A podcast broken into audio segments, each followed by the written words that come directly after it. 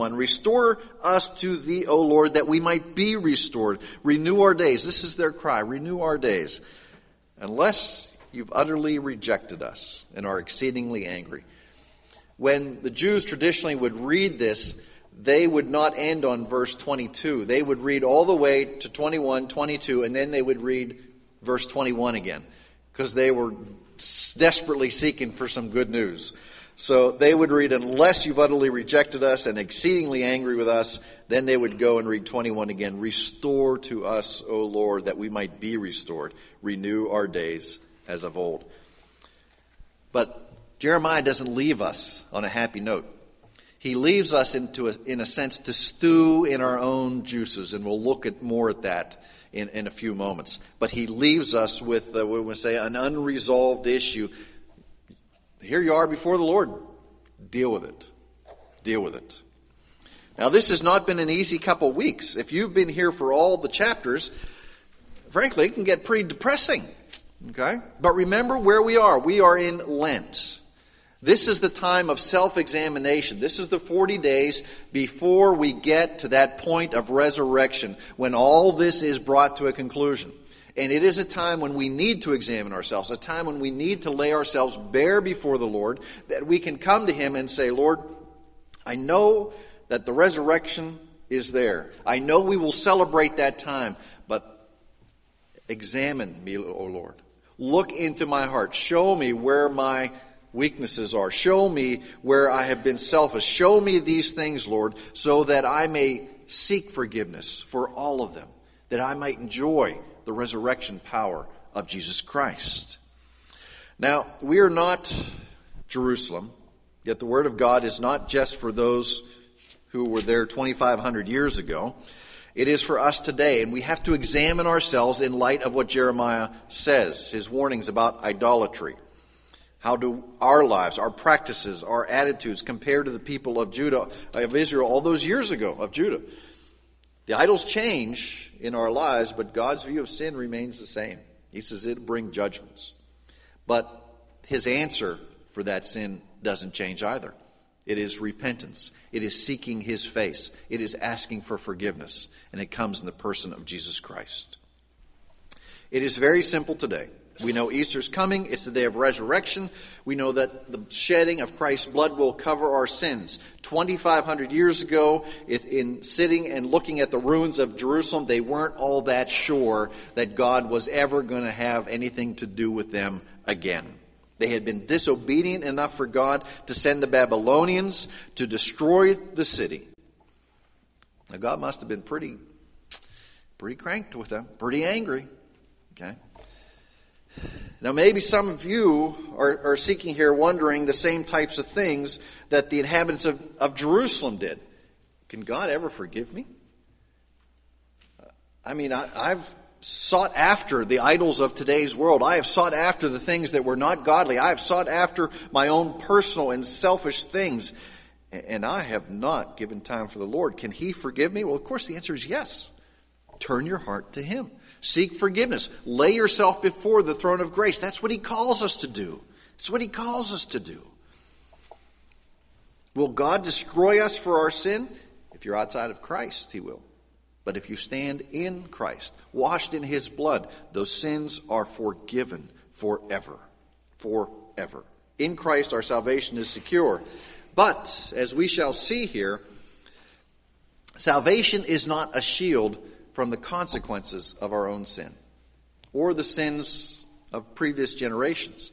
You say, well, does that mean I'm going to be judged by my sins? No, your sins are forgiven, but the consequences that we face in this world because of our sin are very real. Are very real. Let's look at, at some of these things uh, in this chapter. It opens with an appeal to God to take note of where they are. Remember, O Lord, what has befallen us, and look and see our reproach. Our inheritance has been turned over to strangers, our houses to aliens. Understand, their inheritance was their land, it was no longer there. There were people living in their homes. Okay, they had been invaded, they had been kicked out, and now somebody else had their property. Somebody else had everything that they owned formerly. We have become orphans without a father, mothers like a widow. This is a kind of a veiled plea, Lord, because in the New Testament we see very clearly the church is to look after who? In particular, the widows and the orphans. And they're kind of claiming that status. Lord, look at us. We're like orphans. We're like widows. Can't you come and look after us? And what is worse, look at verse 4. We have to pay for our drinking water, and, a, and our wood comes to us at a price. Now, in and around Jerusalem now, it's tough to find a tree that's not an olive tree. But at this point in time, there were still lots of forests there, and wood was an easy product to get.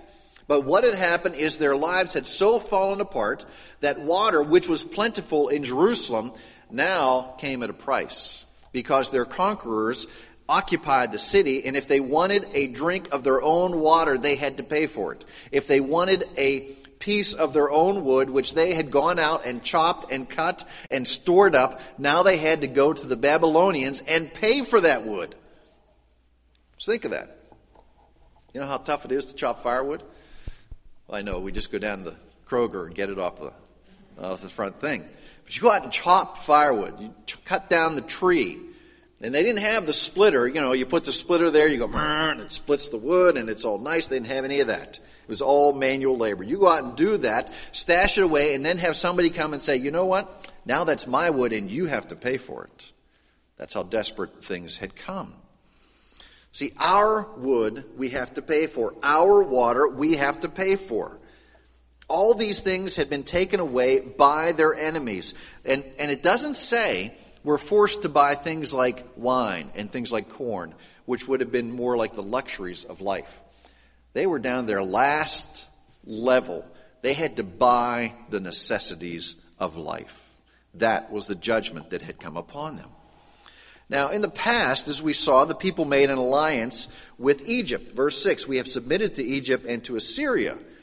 And we know that that was a problem because to rely upon the things of man, all they had to do was go to the Lord, repent, seek his face, and the Lord would rain blessing upon them. But what did they do? They went down to Egypt and said, Guys, you know what? The Babylonians are coming. How about we make a little treaty?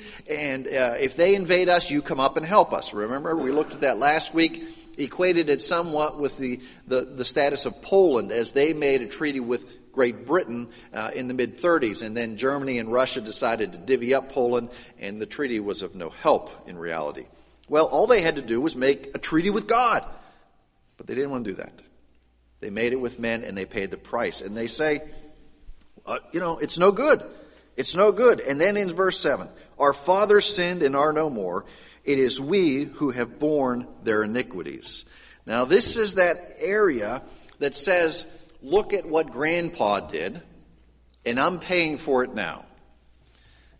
This might be equated with uh, a grandfather who uh, had a lot of money and squandered it all and did a lot of bad things, and now the grandchildren are paying for his sin. Maybe in their reputation, maybe in the fact that they have nothing, um, it, it, could be the same types of thing that um, a leader of a nation, a, a Pol Pot or a Joseph Stalin or an Adolf Hitler, who has pursued these things, and now the next generation and the generation after it bears the consequences of their sin. Now, God is not judging us on someone else's sin. He does not judge me on my grandfather's sin, but there's no guarantee that I won't bear some consequences from his sin in this world. Okay? That's just the way it is. And that's what they're saying. You know, it was our father's fault, but we're carrying the burden of that. It is we who have borne their iniquities. Our slaves rule over us. You know what? Jerusalem had slaves at that time, and now those slaves are in charge of Jerusalem. See, everything is topsy turvy here. This is how bad it has gotten here. When they don't obey the Lord, these are the things that happen. Their slaves now rule over them. Their slaves rule over them. Jerusalem is experiencing a retribution that most nations at that time face.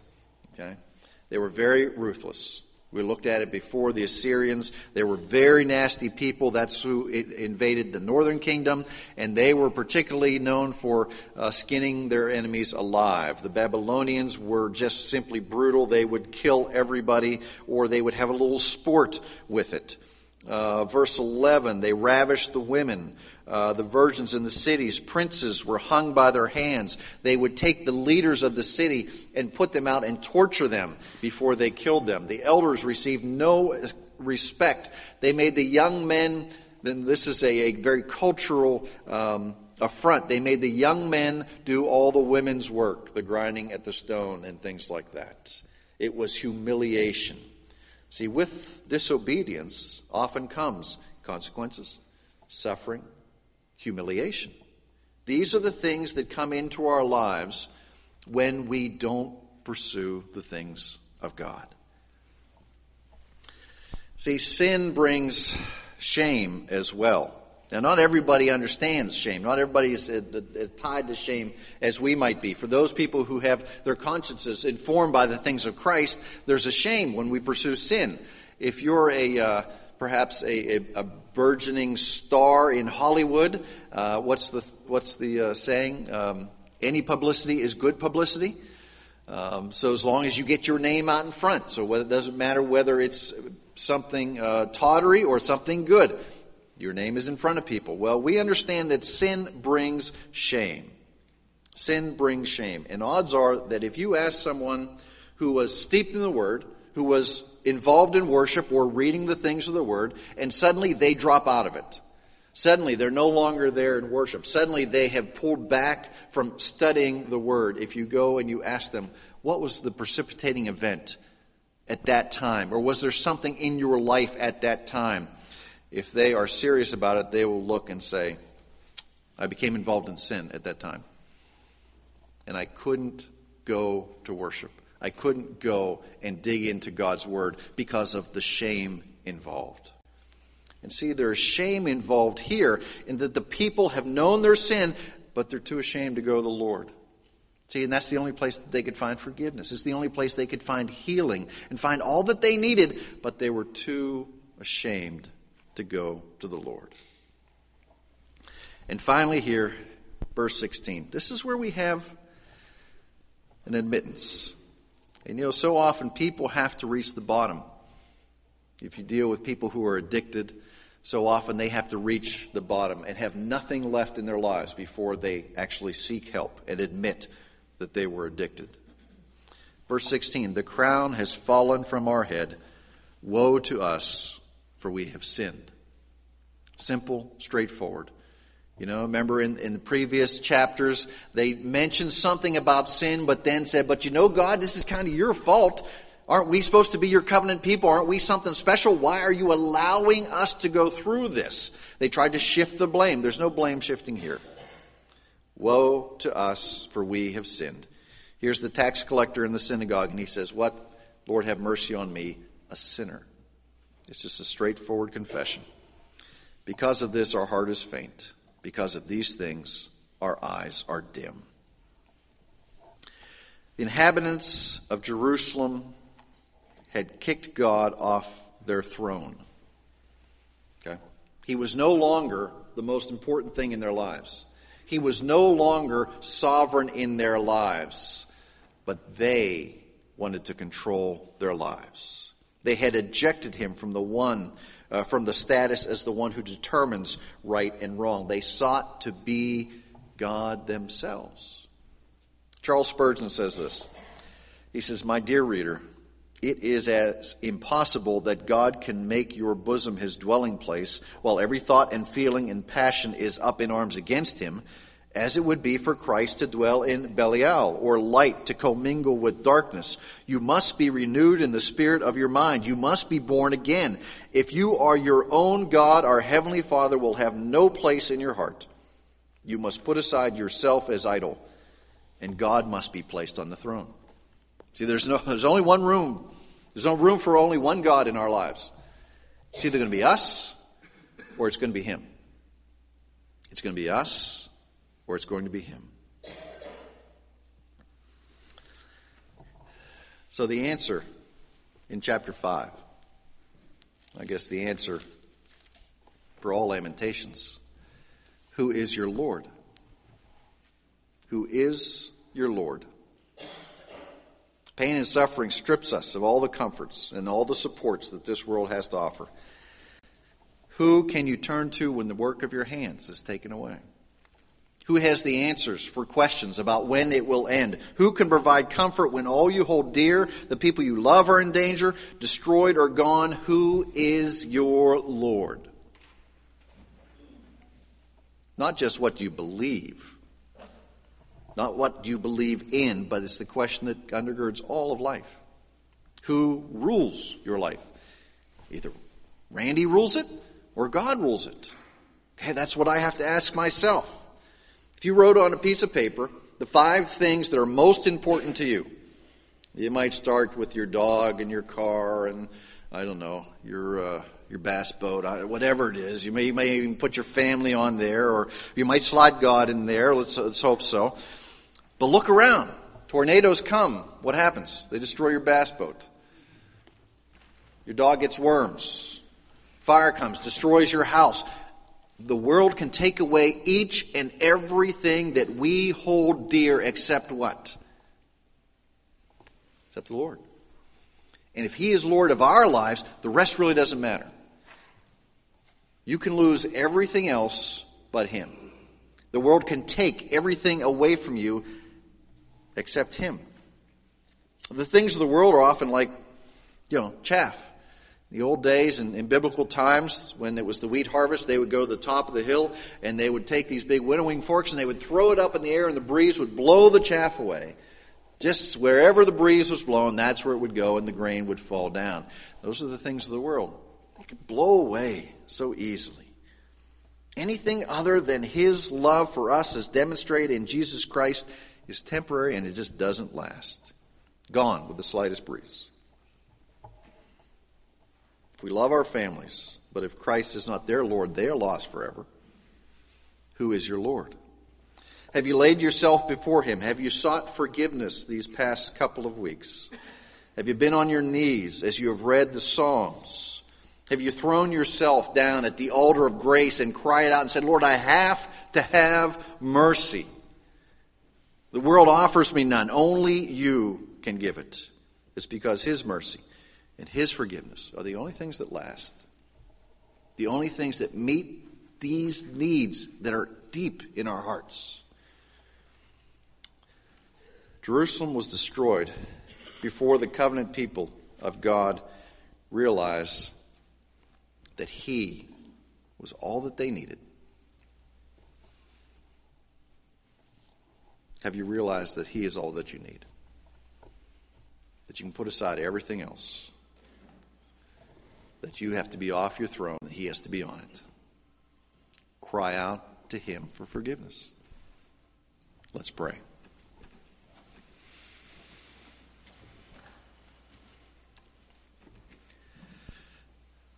Lord, there is only room for one on the throne of our lives. The people of Jerusalem realized that only too late. Only too late. But Lord, it is not too late for us to pray the prayer that they prayed. Restore us to yourself, O Lord, that we might be restored. Renew our days as of old. Lord, perhaps there have been people these last weeks, or maybe just today, who have been wrestling with these things, wrestling with who is their Lord. Do they actually live in the fashion that exalts Christ, that puts the things of God first in their lives? Then, Lord, move in their hearts today that they would pray, Restore me to yourself, O Lord, that I might be restored. Renew my days as of old. Come upon their hearts, Lord.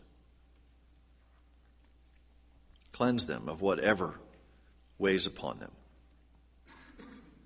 Renew them as of days of old, that they would return to their first love, the things of Christ. That you would restore them, that they would knock off themselves from the throne of their lives, and you would take precedent over everything else. That we may each answer the question of who is my Lord, that we may each say, It is Jesus Christ, my Lord and my Savior. For it is in his name that we pray. Amen.